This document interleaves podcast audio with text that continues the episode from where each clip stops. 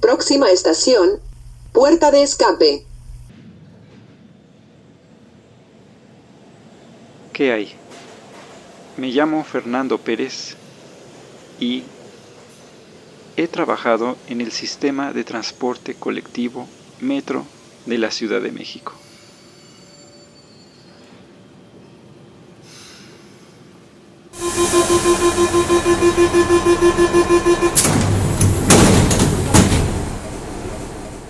Esto es la impresión que tuvo Chava Flores cuando por primera vez se subió al metro.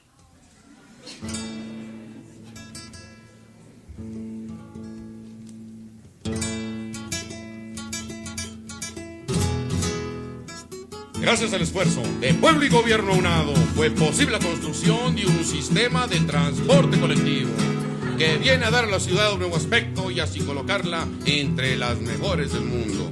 En anteriores sexenios hemos visto. No, no, no, no. Sí, no, no, no. Adiós mi linda Tacuba, bella tierra tan risueña. Ya me voy de tu legaria, tu marina, tu pensil. Ya me voy, me lleve el metro por un peso hasta Tasqueña. Si en dos horas no regreso, guárdame una tumba aquí. Al bajar a los andenes, escuche esta cantaleta. Al mirar llegar los trenes, no se aviente para enterar. Si en 17 segundos no ha podido ni se meta, ni se baje la banqueta que se puede rostizar. Voy en el metro, que grandote, Hola, bienvenidos. Hablaré de un tema un poco delicado. De hecho, este tema yo lo quería tratar. Yo iba a hablar sobre el transporte en esta, nuestra Ciudad de México. Cómo nos movemos, cómo... qué, qué es lo que tenemos. Pero a raíz de lo sucedido en línea 12, eh, hablaré un poco de mis experiencias sobre el metro. Eh, todo esto es con mucho respeto porque lamentablemente fallecieron muchas personas. Me da coraje, me da tristeza de que en una institución en donde yo trabajé, en donde le di todo para, para mejorar, pasen, pasen estos siniestros, pase, pase estos desfortunios que, que nadie quiere que, que sucedan, nadie quiere que sucedan, pero desafortunadamente ocurrieron. Y hablando en específico del metro, en realidad todo el transporte de la Ciudad de México está, está, está deteriorado, está horrible, está feo. No, no es una buena ciudad con una movilidad, eh, una movilidad adecuada para, para los que vivimos en esta ciudad. Por ejemplo, ni, ni siquiera puede uno irse en bicicleta porque igual igual pasan cosas terribles. Tengo un amigo que fue fue atropellado y él usa la bicicleta como medio de transporte general.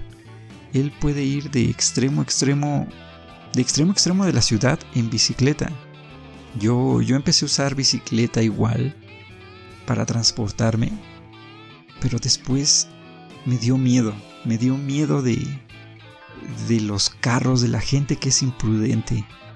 Ah, pero bueno, hablaremos del tema. Este tema será del metro. Eh, muchos saben que el metro de la Ciudad de México tiene muchos, muchas deficiencias, muchos problemas, problemas de seguridad que se tienen que arreglar. Dentro de, de los trenes en hora pico, cuando hay muchísima gente, te pueden bolsear, sacar tus cosas sin que te des cuenta. Eh, no hay suficiente cantidad de trenes para transportar a toda, a toda la población. Igual hay problemas con, con el comercio informal, el ambulantaje. No se ha regulado nada de eso y desde que tengo memoria, más bien desde que tengo memoria, siempre he visto gente ambulante vendiendo en los trenes. Excepto en esta mejoría, esta mejora que se tuvo en línea 12. En línea 12 no había gente, eh, no había ambulantaje dentro. pero, pero, eh, bueno, es difícil, difícil hablar de este tema. Yo trabajé en, en la Dirección de Ingeniería y Nuevos Proyectos del Metro, en, en especial en la Gerencia de Desarrollo Tecnológico allá en los talleres que están en línea 1 en Zaragoza. Bueno, por, si no sabían, la línea 1 terminaba en Zaragoza. Antes de su ampliación hasta, hasta Pantitlán, eh, ahí en Zaragoza era la terminal y ahí están los talleres de los metros. Cuando yo entré y vi, vi las pistas, bueno, le llaman pista de rodamiento, Vi las pistas de rodamiento de cerca, vi los talleres donde están los trenes. Fue maravilloso. Fue extraordinario ver todo de cerca, ver este monstruo anaranjado que transporta a millones de personas a lo largo de la ciudad. Fue fue extasiante para mí trabajar ahí, ser parte de la sociedad, ayudar a toda la ciudadanía yo estaba feliz de poder entregar una parte de mí al pueblo de México. Eso es lo que yo, yo tenía en mente. Entré ahí por un prototipo. Yo entré en un programa de estancias de verano en la, en la universidad y entré haciendo un prototipo sobre las tarjetas inteligentes, las tarjetas de cobro, tratando de hacerles algunas mejoras. Y gracias a esta estancia de verano me mandaron allá allá a trabajar, bueno, ver cómo es el sistema por tres meses. Eh, fue gracias a una profesora, una profesora que no es de mi carrera. En mi carrera no hubo mucho apoyo, no hubo aliento. en la sección de ciencias básicas e ingeniería. No tuve apoyo. Pero en la división de ciencias sociales y humanidades una profesora me ayudó a entrar. Estoy muy agradecido con ella. La profesora Guillen, si es que está escuchando esto, muchísimas gracias. Ya que estaba ahí eh, y estaba por terminar mi carrera, decidí hacer servicio social. Les pregunté ahí a, a los compañeros, a mi jefe inmediato, oiga, ¿puedo hacer servicio social aquí? me dijeron, claro, claro, ¿por qué no? O sea, nos gusta cómo trabajas, puedes meter tus papeles aquí sin problemas. Eh, la universidad nunca me preparó para el campo laboral. Todo lo aprendí ahí.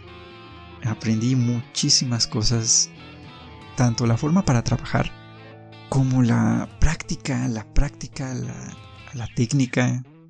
Me gustó poder saber cómo hacer un proyecto de ingeniería, desde ceros, desde, desde ti, desde tu imaginación. De repente había problemáticas en, los trenes, bueno, en, en las líneas, y nos pedían ayuda. Recuerdo, bueno, de algunos proyectos, muchos se quedaron en el tintero, otros ya no supe qué pasó. Pero por ejemplo, hicimos algo que se llamaba persona ajena en vías.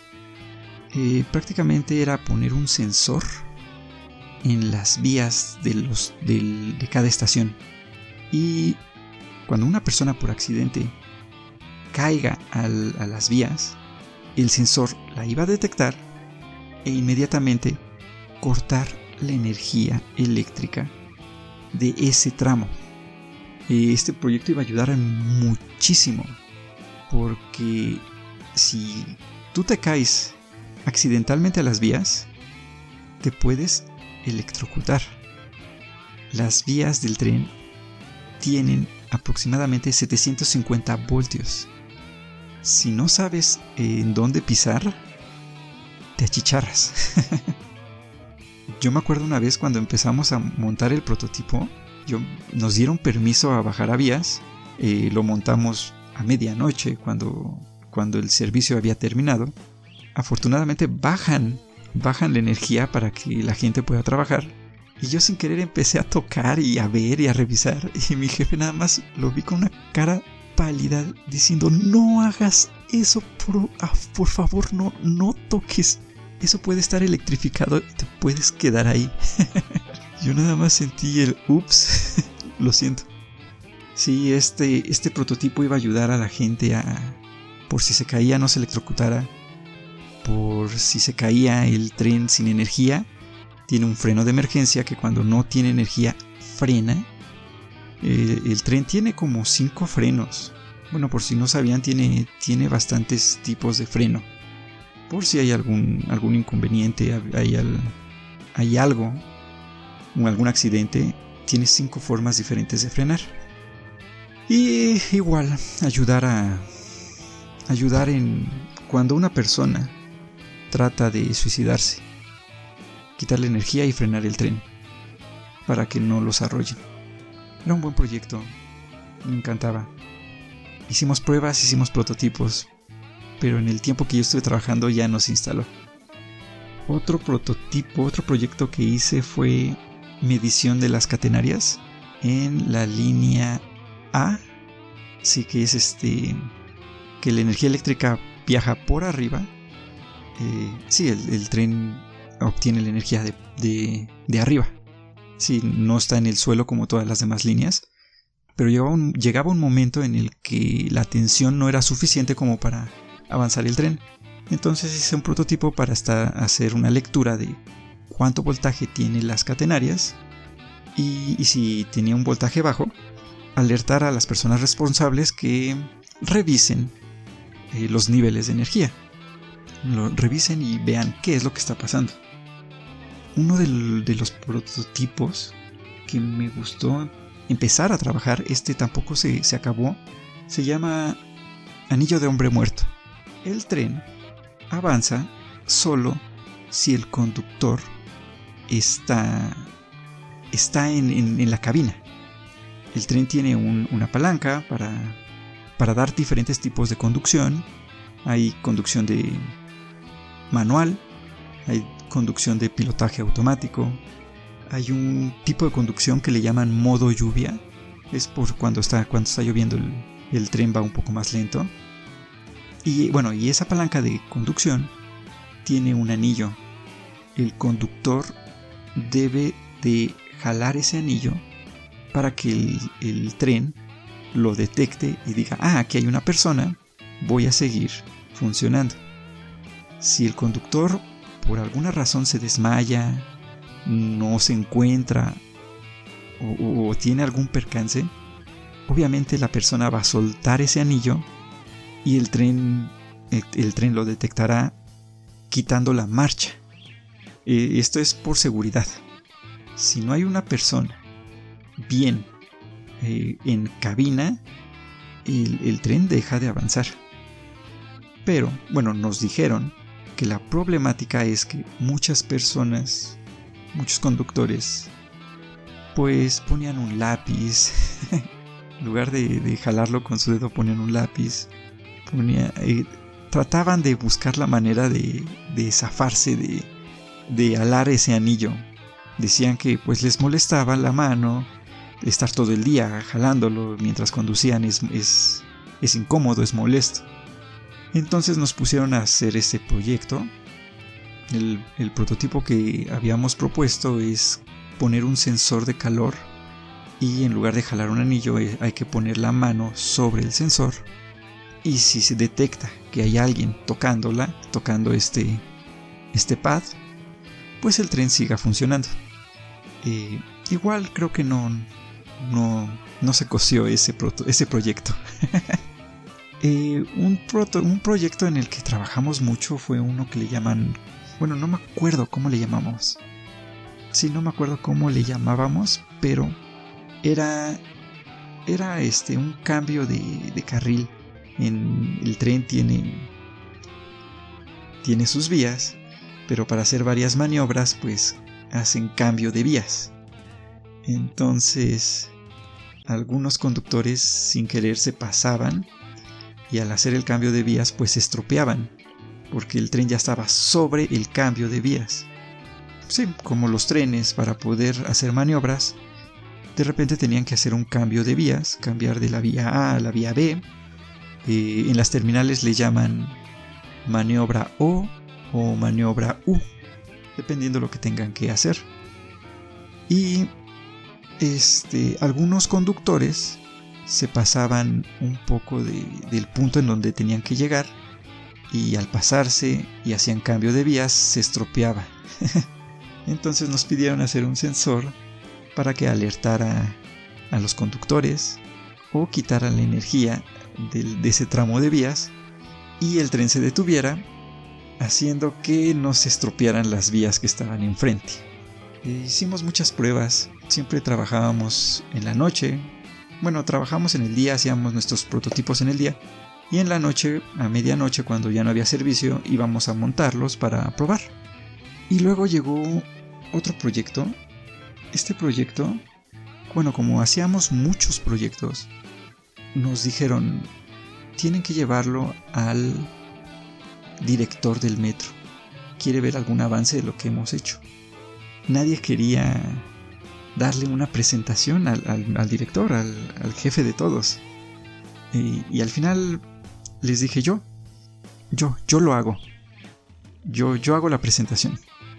Fuimos a hacer la presentación de un proyecto en el que trabajé muy muy bien, en el que me gustó estar, en el que me siento orgulloso porque fue fue mío, hecho por mí desde ceros, con ayuda de varios compañeros, pero ese proyecto era mío. Este proyecto se llamaba...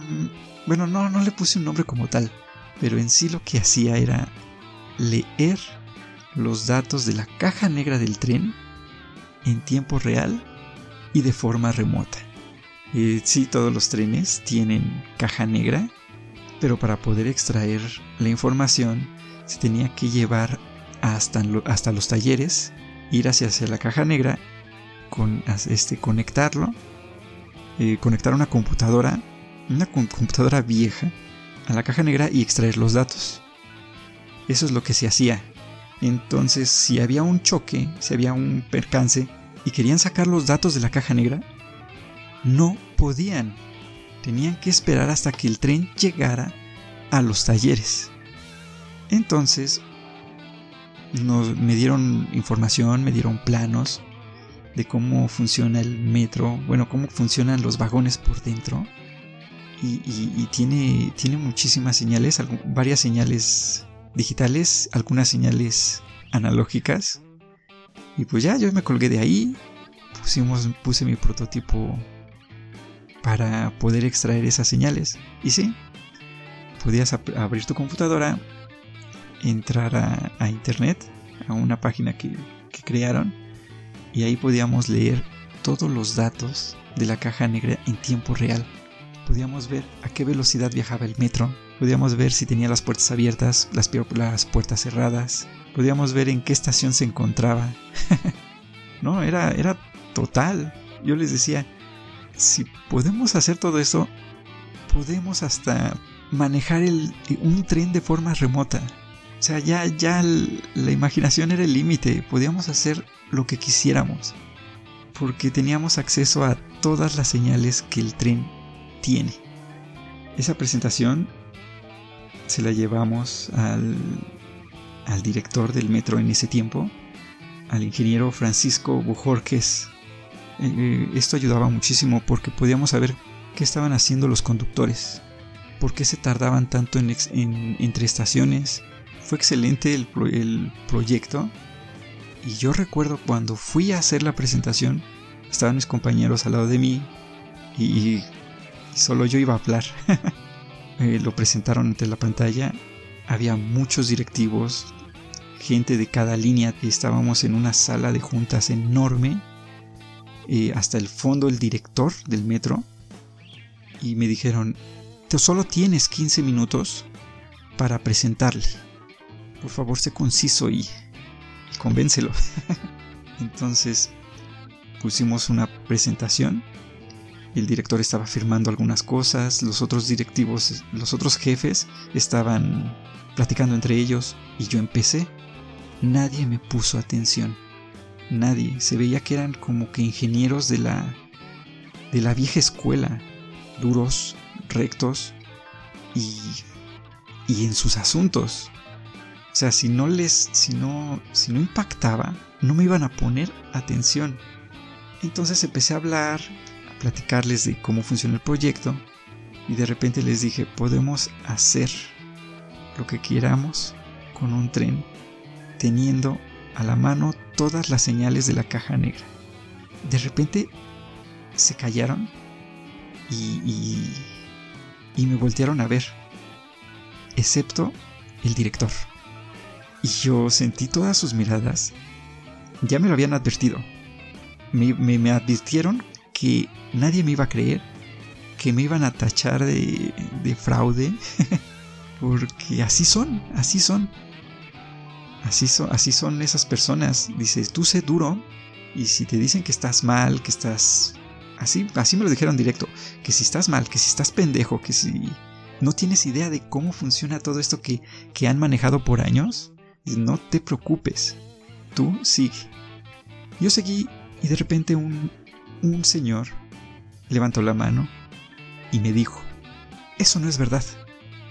Eso que nos estás diciendo es mentira. ¿Cómo sé que existe? ¿Cómo sé que funciona?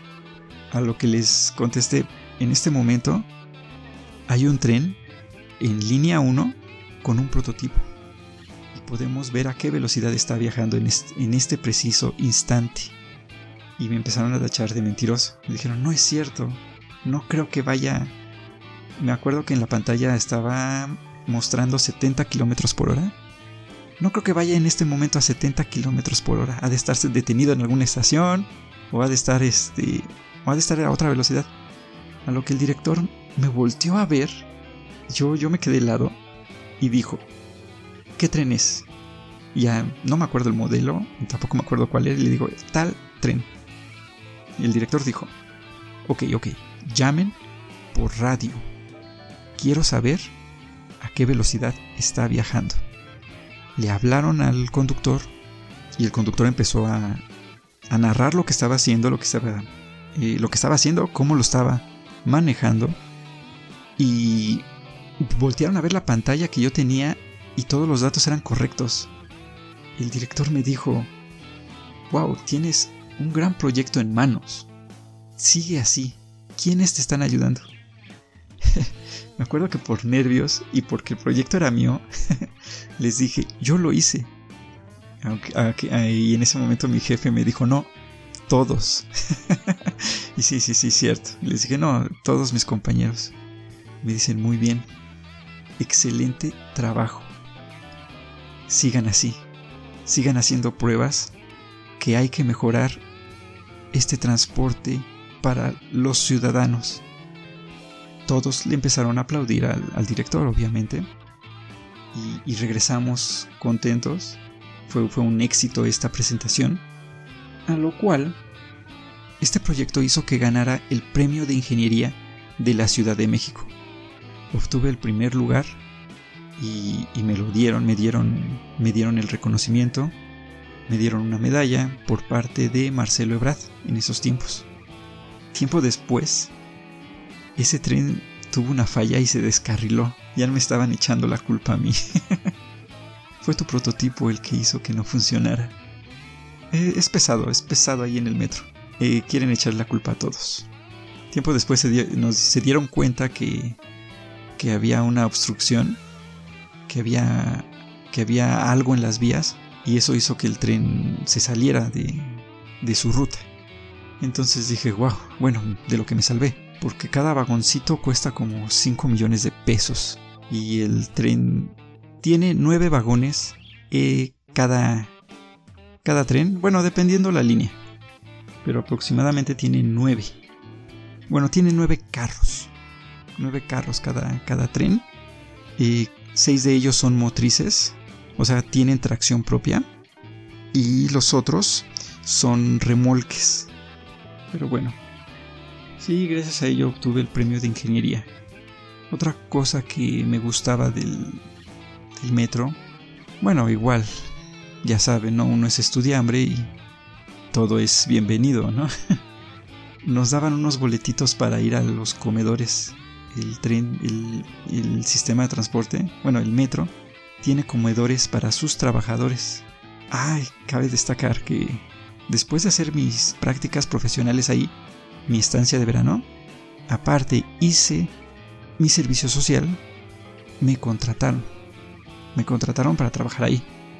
Es por eso que, que tenía acceso a muchas cosas. Pero la verdad la paga no era no era excelente, me pagaban muy poquito. Muy mucho, muy poquito. Entonces nos daban unos boletos para poder ir al comedor. Cada boleto creo que nos costaba como 5 pesos y era una comida completa. Entonces en la mañana ir a desayunar a... Hay, hay comedores por todo el sistema. Bueno, no en todas las estaciones, pero sí... Sí por todos lados. La comida tampoco no era excelente, pero me gustaba. Me gustaba ser parte. Creo que era eso. me gustaba ser parte de algo importante en la ciudad. Luego conocí a un trabajador ya tenía... Creo que en ese tiempo tenía, tenía ya como 25 años o 30, no sé como 25 años, me decía, yo no quiero usar el metro. Yo si voy a hacer algún trabajo en alguna estación, pido que me den un... que me faciliten una camioneta o un carro. Prefiero viajar hasta allá, en, en auto, que en el metro. Yo extrañado, ¿por qué? ¿Por qué? Me dice, yo trabajo aquí, conozco el metro, y en una de esas nos podemos quedar ahí todos. No funciona bien, tiene muchas deficiencias. Me espantó, la verdad. Me dice, se descarrilan a cada rato. y algunos vagones se incendian de la nada. Dice, es que ya hay trenes que están reparados. Hay trenes que están hechos de, de partes de otros trenes. No hay material nuevo. Todo es reciclado hablando de los trenes, yo no sabía de la infraestructura de, de, las, de las pistas, de, la, de las vías. Y dice, por eso prefiero irme en auto. Si puedo, me voy en auto. Si no, ni modo. Y dije, wow. O sea, qué fuerte que un trabajador mismo de ahí, que ya lleva su tiempo, tenga, tenga sus reservas en viajar en el metro. Me comentaba, esta tecnología que se usa es de hace 30 años. Bueno, yo trabajé ahí hace aproximadamente hace 10 años, entonces la tecnología cuando él me contó era de hace 40 años y no se ha no se ha mejorado. Muchos culpan a los sindicatos de que frenan el progreso.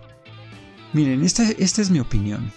No quiero entrar en controversias, Sé que hay muchos conductores que son muy buenos, hacen, lo hacen bien, les gusta trabajar y, e igual que yo, tienen ese sentimiento de que están ayudando al, país, están ayudando a, los ciudadanos en, el transporte, igual en el, igual en el sindicato, lo hacen para mejorar. Conozco casos de que gracias a los sindicatos las familias comen. Gracias a los sindicatos tienen empleo, tienen sus familias. El sindicato es un arma de doble filo, porque ayuda, pero igual frena, frena el avance. ¿Por qué lo digo? Una vez yo trabajando, eh, tenía mi oficina eh, allá en el metro, allá en Zaragoza. Bueno, no era una oficina, era un cubiculito. Y yo me acuerdo que tenía mis circuitos, tenía resistencias, transistores, la basura de, las cajas en donde venían. Y un día pues hice un desastre y entonces empecé a, a barrer, empecé a recoger, a limpiar. Y alguien me dice, no lo hagas, por favor. Y yo, ¿qué? Pues está sucio, o sea, ¿por qué no voy a limpiarlo si yo lo ensucié? No, que no te vea nadie, ahí hay cámaras. Hay gente que se dedica a limpiar Y si tú haces su trabajo, significa que estas personas ya no, ya no son requeridas y te metes con un problema, con un problema con el sindicato. No le puedes estar quitando el trabajo a nadie. Yo, wow, o sea, esto es nuevo. Ok. Y es que ya tienen como que labores definidas. Yo trabajé y, y cuando entré a trabajar yo estaba como externo. Me pagaban muy poco y hacían que laborara jornada completa. Entonces, eh, mi paga era como para media jornada. Pero me decían, no, tienes que trabajar completo. Y digo, no, no, no, no me están pagando lo suficiente. Y dice, ¿quieres? ¿Quieres ponerte al tú con los abogados? Ándale, lo vas a perder. Todo por no estar en un sindicato. Me hacían laborar, laborar completamente. Esto es extraño, porque los que no teníamos sindicato veíamos a favoritismos, quienes sí trabajaban menos, quienes trabajaban más. Y un sindicato ayuda a eso, protege al trabajador. De repente me sentía explotado. Cuando íbamos a trabajar en la noche, nos tenían que pagar horas extras, pero no, íbamos a trabajarlas de a gratis. Al igual estaba bien, tenía que probar mis prototipos, pero tampoco no es justo. Tiempo después me enteré que se hacía un reporte de quiénes iban a trabajar en la noche, quiénes iban a bajar a vías, quiénes iban a entrar a los trenes. Y en ese reporte no salía mi nombre. Salían personas que no conocía y me daba cuenta que a esas personas se les pagaba mi tiempo extra. No, no, no, todo, todo mal. Entonces los sindicatos en realidad hacen valer tus derechos como trabajador. Por eso no estoy en contra de los sindicatos muchos los igual dicen que es un mal, ¿no? Y si no, no ayudan a, a que el país avance porque eh, si se quiere hacer un proyecto nuevo, el sindicato va a decir sí, necesitamos contratar a más gente. Si quieres poner una escalera eléctrica en algún lugar, el metro no puede meter a cualquier persona porque el sindicato va a decir primero contrata a mi personal. Y los sindicatos pues obviamente le buscan vamos a contratar a una persona que atornille. Pero para eso necesitamos a una persona que cargue el tornillo. Y para poder tener ese tornillo necesitamos a una persona que se dedique a comprarlo. Entonces es un poco abusivo. Es un poco abusivo esto de los sindicatos. Entonces es un arma de doble filo. Tanto para bien como para mal. Lo que deberían hacer es lo que deberían hacer es no haber tanta corrupción. Deberían todos hacer su trabajo. Todos deberían hacer lo que les corresponde. A mí me dijeron, haz lo que te toque hacer. Es la única manera de avanzar. Si a ti te toca hacer algo, hazlo bien. Si te toca manejar un, sindicato, hazlo bien. Pero pues esto ya se ha deformado mucho. La, la corrupción es muy grande. Me acuerdo que en ese tiempo, no sé si sea el mismo, la misma persona, eh, se llamaba, o se, bueno, se llama, es un ingeniero, el, líder sindical, es el ingeniero Fernando Espino. Me acuerdo que una vez pasó por las oficinas en donde trabajaba, ya era una figura pública, y lo comprendo, o sea, tiene que manejarse con cuidado. Y, y de repente pasó, ¿y qué están haciendo ustedes? Yo solo me recuerdo le dije, primero que nada, buenos días. Y el señor se quedó, ¿qué onda? ¿Qué contigo? ¿No sabes quién soy yo? Bueno, no sé. Se quedó pensando y me dijo, tienes razón, buenos días. Y luego le empecé a explicar lo que estaba trabajando. Eh, fue, fue interesante esa pequeña interacción con el ingeniero Fernando Espino. Eh, trabajé en la línea 12 Igual nos mandaron a hacerle mantenimiento días, días antes de la inauguración. Fuimos a ver un tren. Fuimos para ver cómo estaba conformado un tren en línea 12, allá en la terminal Tláhuac. Una terminal muy bonita cuando la visité. Bueno, porque era nuevo, ¿no? Y luego fuimos a, arreglar la, la, estación Mexical 5, que se vea bonita para la inauguración. Un compañero de los que trabajó ahí me comentaba que usaron lo más barato. Dice, las escaleras eléctricas truenan a cada rato, no funcionan muy bien, los torniquetes igual. Nos pusieron a parchar agujeros donde había cables y, nos lo ponían a, a taparlos con cualquier cosa que encontráramos. Fue... estuvo mal. No estoy señalando a nadie, pero sí me comentaban, es que usaron lo... Se podría decir que usaron para lo que les alcanzó. Un amigo mío también trabajó en la línea 12. Me acuerdo, creo que hacía... Creo que él, él puso las catenarias. Sí, creo que él puso las catenarias allá en línea 12 porque igual se alimenta de, de arriba. La energía eléctrica para el tren es por la parte superior, no en la parte inferior como en todas las demás líneas. Entonces dije, chale, me regalaron un pin de inauguración y ese día, bueno, yo pude pasar porque pues trabajé ahí. Sentía orgullo por darle una parte de mí a, a los ciudadanos. Cuando trabajé ahí teníamos acceso a, a videos, cámaras de vigilancia, Veía, veíamos eh, muchos accidentes, muchos desfortunios, algunos porque las mismas personas no respetan el, no respetan el metro, tiran basura en donde sea, se empujan, si pueden no pagar, no lo hacen.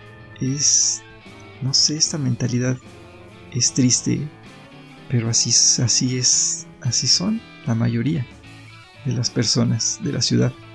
Uno tratando de hacer su, mayor esfuerzo, pero las demás personas no ponen de, no ponen parte de ellas. Igual muchos accidentes no solo son por, por los usuarios, algunos son por negligencias de los mismos trabajadores, por trabajar rápido, porque tuvieron flojera, no sé. Escuché muchas, muchos relatos de lo que pasaba en, en los talleres. Aparte de que falta material, sí hay gente que no trabaja bien. También me han contado historias de fantasmas que se aparecen en el metro. Igual a mí me hicieron una entrevista. Me hicieron, me grabaron, me dijeron que iba a salir en un. Me dijeron que iba a salir en un documental. Pero en realidad eh, apareció en un video en línea 12. ya no está. Pues si me buscan ya no, ya no se encuentra, pero yo aparecí en las pantallas de línea 12. Eh, diciendo, bueno, mostraban los avances tecnológicos que se hacía en el sistema. Y en esta entrevista que le hicieron a nuestros jefes, yo estaba presente, empezaron a hablar de, de los siniestros que, pasa, que ha pasado el, tren, los trenes. Y me acuerdo que, hubo un problema en viaducto de, las, de los primeros choques que, muy famosos que tuvo el, tren. Igual desafortunadamente murieron muchas personas. No era, no era muy agradable escuchar eso. Y fue por falla mecánica e igual por porque se descuidó el conductor. Igual hubo accidente, un accidente importante en Oceanía, en Tacubaya. Aquí nadie quiere tener la culpa, por lo que dicen, dicen, no estoy seguro. Fue negligencia de los choferes. Igual por no querer poner su mano en el anillo de, en el arillo de hombre, de hombre muerto, o, por estar distrayéndose con cualquier otra cosa, como sea, están luego amparados con el sindicato. Les digo, el sindicato es tanto para bien como para mal. Entonces se escudan mucho en el sindicato. Lo que no es bueno, lo que no es factible, lo que no me gusta es que muchas personas sufran por el accidente, heridos, fallecidos, y son gracias a negligencias. Y, esto de línea 12 me, me, conmocionó porque recién había visto mi pin, un pin que me regalaron de inauguración de la línea 12 y, me dio tristeza diciendo, yo ayudé, yo trabajé. Recuerdo que también trabajé una vez en transportes eléctricos. Bueno, ahí en el del metro nos mandaron un, proyecto para hacer un tipo pilotaje automático para los trenes, para el tren ligero de Tlalpan, de, por parte de transportes eléctricos. Ahí no tienen pilotaje automático, ahí es la pericia del conductor. Y siempre había choques, siempre los trenes chocaban, se derrapaban, estaba mal. Entonces hicimos un proyecto en el que si un tren detectaba otro tren, creo que a 200 metros, se detenían, se detenía el de atrás para no chocar con el de enfrente. Nos dijeron, este proyecto va a salvar vidas. Va, va aparte de, de, evitar los choques en los trenes, puede salvar a personas. Trabajamos mucho, trabajamos mucho en ello, pusimos sensores por toda la línea, pusimos sensores en los trenes. Era un trabajo arduo y nos dijeron, tal vez no se ocupe jamás, pero si por lo menos salva una vida, ya se pagó todo, se pagó completamente, con una vida que se salve. Hicimos los prototipos y se los entregamos a, al tren ligero. No sé si, si los colocaron, si no los colocaron, si sigan ahí, si no sigan ahí. Pero nuestro, nuestro cometido lo cumplimos. Y sí, me quedé con esa idea de si, si por lo menos salvas una vida, no necesitas más. Y por eso me puso triste, me puso, me, me dio enojo, se me olvidó que tenía depresión. Se me olvidó que estaba ansioso. Recuerdo ese día. Era. Era lunes 3 de mayo. Creo que sí, creo que era el lunes el 3 de mayo 2021. Más o menos a las 10 y media de la noche. Empecé a escuchar ambulancias pasar por mi casa. Una tras otra, tras otra. Yo, bueno, estoy también viviendo en una colonia peligrosa era normal escuchar ambulancias, patrullas a cada rato. Pero algo, algo, algo en mí me dijo, oye, ya es demasiado, ¿no? está de más. Y de repente empecé a ver el Twitter y vi todas las noticias de que se acababa de caer, que tenía, creo, este, creo que tenía como 7 minutos de que se había desplomado el tren en línea 12. Yo no lo podía creer, pero empezaba a escuchar las, las ambulancias pasar se desplomó una parte del puente en un tramo que es que está por la estación Olivos. Yo veía autos aplastados, veía el tren el tren deshecho y, y con el antecedente de que ya había visto muchos accidentes, muchas personas golpeadas, aplastadas. Me puse triste, me puse sí, no, es que fue todo, me puse triste y me enojé y y cómo es posible que pase esto, no debería haber pasado y, yo trabajé ahí y, yo estaba orgulloso de, haber pertenecido al, metro. Ahora, bueno, ya pasó el accidente, por lo que alcancé a, a ver, lo que han dicho las noticias es que fueron 25 personas fallecidas y más o menos 80 heridos. Esto no está bien no debería haber sucedido. Recuerdo igual. Imagínate que te haya tocado a ti. Es cierto, yo regresaba a mi casa. Bueno, cuando yo trabajaba en el metro y terminaba mi, mi horario laboral, lo único que quería era regresar a casa. Después de un día cansado, después de un día de hacer lo que tenía que hacer. Solo quería llegar a abrazar a mi novia. Solo quería llegar a verla. Ahora pienso en esas personas que han de sentir lo mismo. Estoy cansado, he trabajado, quiero llegar a mi casa, a ver a mi familia, a, descansar un poco, a ver la televisión, a, a, cenar si es que tengo hambre. Pero no llegaron. Unos, unos no llegaron. Los que corrieron con más suerte, pues tienen que esperarse en el hospital. Aún, aún no regresan. Sí, Ahora que decían que este, este tren vibraba mucho. Decían, este tren vibra mucho, vibra, vibra demasiado. Eh, sí, yo, yo lo recorrí, es cierto, vibraba. Y decían que, que no querían usar un sistema neumático, como en las otras líneas, sino que lo querían férreo. Y eso era por ahorrarse, ahorrar dinero. Era más barato un tren férreo que un tren neumático. Otra cosa que me indignó es, y ya lo sabía, lo sabía desde que la construyeron, que los trenes no eran de México. Eh, se iban a comprar, creo yo, trenes alemanes para esta línea, pero igual el costo era muy alto. Entonces decidieron rentarlos a, a España. Estos trenes eran rentados. De España era más barato y pues uno no, uno no tiene voz ahí, no tiene voto ahí, voz y voto para decir no, no lo hagan. pues decidieron traer trenes de España. Cuando llegaron los trenes se dieron cuenta que eran más anchos. eran más anchos y no cabían en las estaciones. A unos meses de la inauguración tuvieron que recortar las estaciones para que cupieran estos trenes que están más anchos. No, todo mal, todo, todo al aventón. Lo sé, yo lo vivía ahí, sí, no puedo decir. Este. Yo creo que no. Yo sabía. Bueno, nos, nos mostraron que los trenes eran más grandes.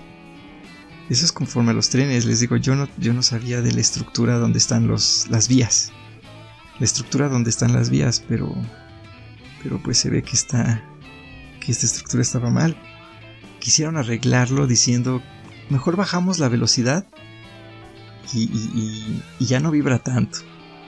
Aún así creo que los puentes de esta línea 12 en los tramos elevados los hicieron igual con, con algún material barato, no sé, o no, o no, no, no le pagaron a un, a un buen arquitecto, a un buen diseñador. Yo qué sé. Lo único que sé es que esto se cayó. Es lo único. Cuando yo trabajé, Francisco Bojorques era el director del metro. Les digo, se ve que era una persona recta, dura, igual de política. Me dijo, tiene que estar bien estos prototipos porque la culpa va a ser mía. Yo le tengo que entregar cuentas a mi jefe y mi jefe es el jefe de gobierno. Él es mi jefe directo. Todo lo que pase yo le tengo que entregar cuentas a él. Me comentaron que él trabajó en el metro muchos años y escaló hasta llegar a ser hasta llegar a ser el director. Luego eh, hubo un cambio de administración y pusieron a, a este señor que se llama Joel Ortega Cuevas. También trabajé cuando él estaba ahí. Ya no tuve interacción con Joel. Y no sé, dicen que trabajó en el metro, en algún lado administrativo, pero que él era secretario de Seguridad Pública yo, yo me saqué de onda y dije, ¿cómo es posible que el director del metro no sea alguien que conozca el metro? No, no es lógico. Es por decir, voy a poner a un carpintero, lo voy a poner a, a que atienda esta tienda de helados. Pues no. Por hacer alguna, por hacer alguna analogía, zapatero a tus zapatos. No debería poner a alguien que desconozca. Aunque el señor Joel Ortega es ingeniero. Pero bueno, hoy en día está esta, esta señora, Florencia Serranía Soto. Ella es ingeniera mecánica. No sé si trabajó en el metro, no sé si conozca el sistema, pero recuerdo las palabras y ella es la responsable ella tiene que entregarle cuentas a la jefa de gobierno. Y al parecer la jefa de gobierno no la está regañando. Pero igual no sé. No sé si hay o no corrupción. Es un tema delicado, es un tema pesado. No quiero meterme en ello porque desconozco mucho de política. Ahora aquí en mi entorno se está construyendo un cable bus. En donde vivo va a haber un cable bus y ahora le dije a mi madre, ¿sabes qué? Creo que solo lo vamos a ocupar si lo necesitamos. No quiero que algún desperfecto al, algo mal, que es algo malo que suceda y se caiga, ya me dio desconfianza en lo que está haciendo el gobierno. Yo, al principio bien confiado en el metro y ahora desconfío. Entonces estoy desconfiando en este cablebús. Igual aquí cerca de mi, casa se está construyendo un trolebús elevado por todo Ermita, Ermita Iztapalapa. Gobierno o las personas que estén a cargo y, y a las personas que vienen más adelante, les pido, por favor, háganlo bien. Aquí todo el mundo se está echando la culpa. Eh, pues hay que ser analíticos. ¿Quién es el culpable? ¿Quién, quién? Yo creo que fue quien hizo el contrato con la constructora. O el culpable es quien revisó la obra al final. Oye, te entrego esto. A ver, deja revisar. Y dio el visto bueno. o a quien mandaron a diseñar. Creo que todos son culpables. Qué coraje, qué coraje. Yo antes me reía de la lucha feminista, que decían ni una más, y se enojaban por, por los feminicidios y destrozaban monumentos históricos. Y ahora las comprendo. Ahora sé lo que sienten, sé el enojo que tienen. Igual no, no vandalizaría los monumentos históricos, pero sí el... Sí, sí me gustaría protestar en el metro. No conozco a estas personas que fallecieron, pero, pero sí me afectó.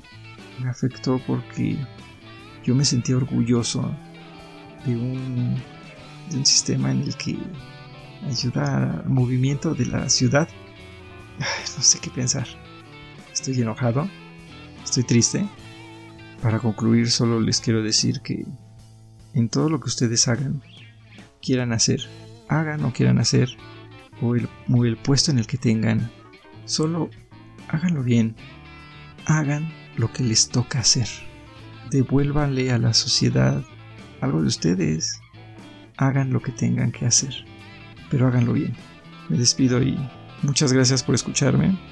Si quieren interactuar, me pueden buscar en Twitter como arroba mox-fepema o en Spotify como Puerta de Escape Podcast y en el canal de YouTube de Puerta de Escape.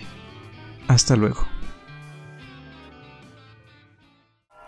No quiero ir a trabajar porque pánico me da. No quiero ir a trabajar porque pánico me da. Subirme otra vez al metro me provoca malestar. Subirme otra vez al metro me provoca malestar. ハハハハ!